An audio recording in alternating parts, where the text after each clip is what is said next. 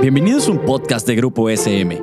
Aquí encontrarás charlas informales sobre educación, un espacio que entiende tu labor docente y los mejores tips para el nuevo contexto educativo. También un espacio donde papá y mamá se sentirán identificados. Hola, ¿cómo están? Reciban un cordial saludo de su amiga Beatriz Río.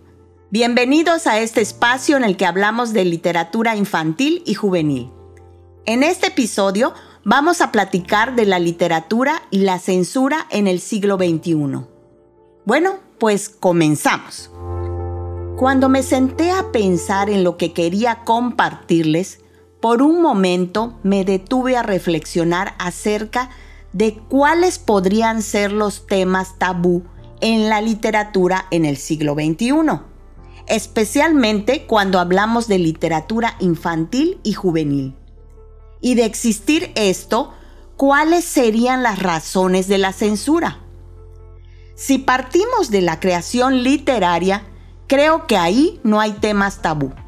Es imposible detener la pluma de quien tiene la profunda necesidad de expresar y compartir sus ideas, pensamientos, puntos de vista acerca de algún aspecto de la vida hasta donde tengo conocimiento, a lo largo del tiempo se ha escrito prácticamente sobre todos los temas que tienen que ver con la naturaleza, la condición humana, sus creencias y el entorno social que lo rodea.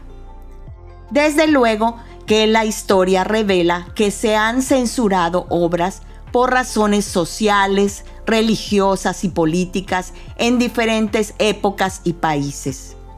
Algunos libros fueron prohibidos porque despertaban la conciencia o abrían el pensamiento y posteriormente se convirtieron en un referente importante de su tiempo.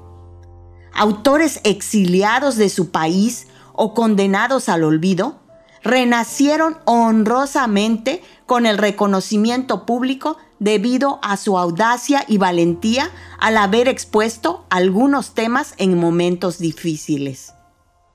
Si bien esto ha cambiado bastante, en lo que respecta a la literatura infantil y juvenil, todavía hay un camino por recorrer.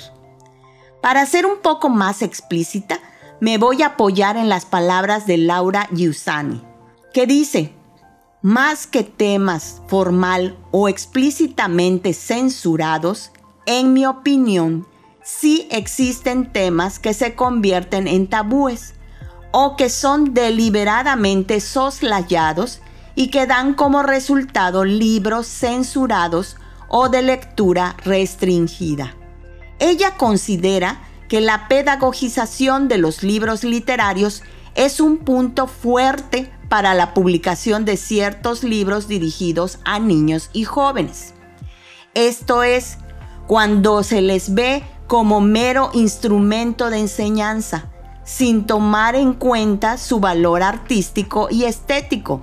Aunque por otro lado, reconoce que ahora hay libros al alcance de la mano de los niños que finalmente la literatura ocupa un lugar importante dentro de la vida de las escuelas, que nadie duda ya de la importancia de la lectura y la literatura en la vida de las personas en general y de los niños en particular. Hay testimonios de escritores como Manuel Peña Muñoz y Francisco Hinojosa, por mencionar algunos, que fue condicionada su forma de escribir o le censuraron párrafos de sus textos.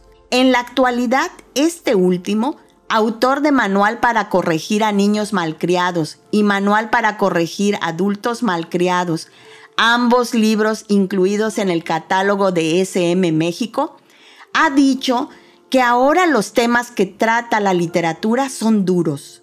Se puede hablar de la muerte, el divorcio, las diferencias sexuales, la esclavitud, el secuestro y muchos otros temas, porque lo importante no es el tema, sino el tratamiento. Esta protección que había antes, hoy se ha transformado y los niños leen cualquier tema que esté bien tratado. En este punto nos vamos a detener, para dar un poco más de luz sobre lo que Hinojosa llama tratar bien un tema. Él se refiere a que los autores son sumamente cuidadosos en la forma de desarrollar tramas infantiles y juveniles con situaciones de vida complejos.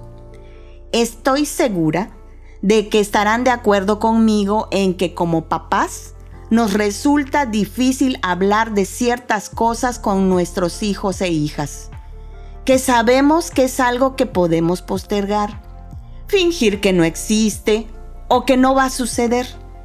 Los evadimos por el temor de no contar con las palabras adecuadas para explicarlos. Pero al mismo tiempo, la responsabilidad que tenemos para con ellos y ellas nos indica que es necesario que los conozcan de manera adecuada a su edad, porque es parte importante de su formación personal y que les fortalecerá en su convivencia social.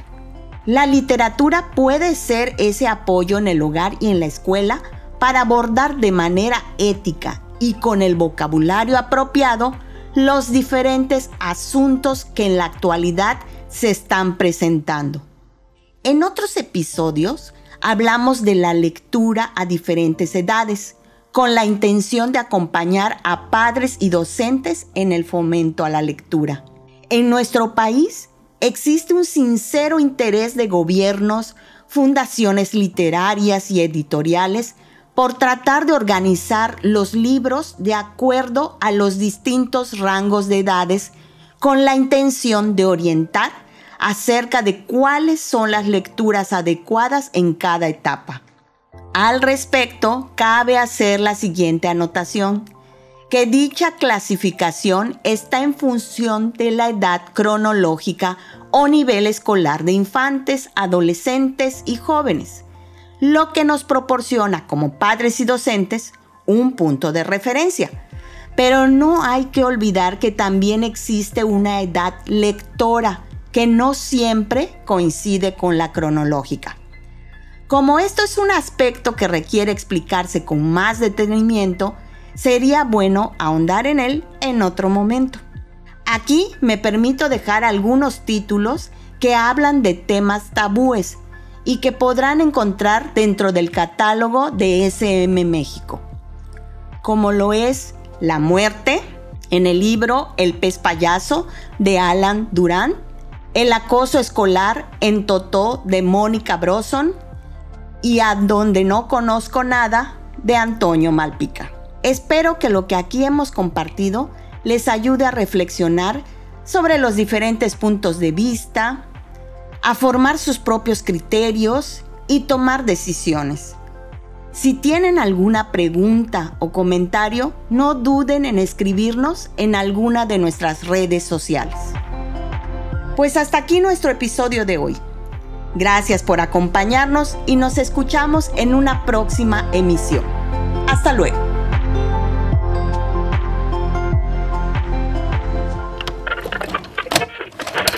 Esto fue un podcast producido por Grupo SM. No olvides suscribirte al podcast para que no te pierdas ninguno de los episodios. Síguenos en nuestras redes sociales y nos vemos la siguiente semana.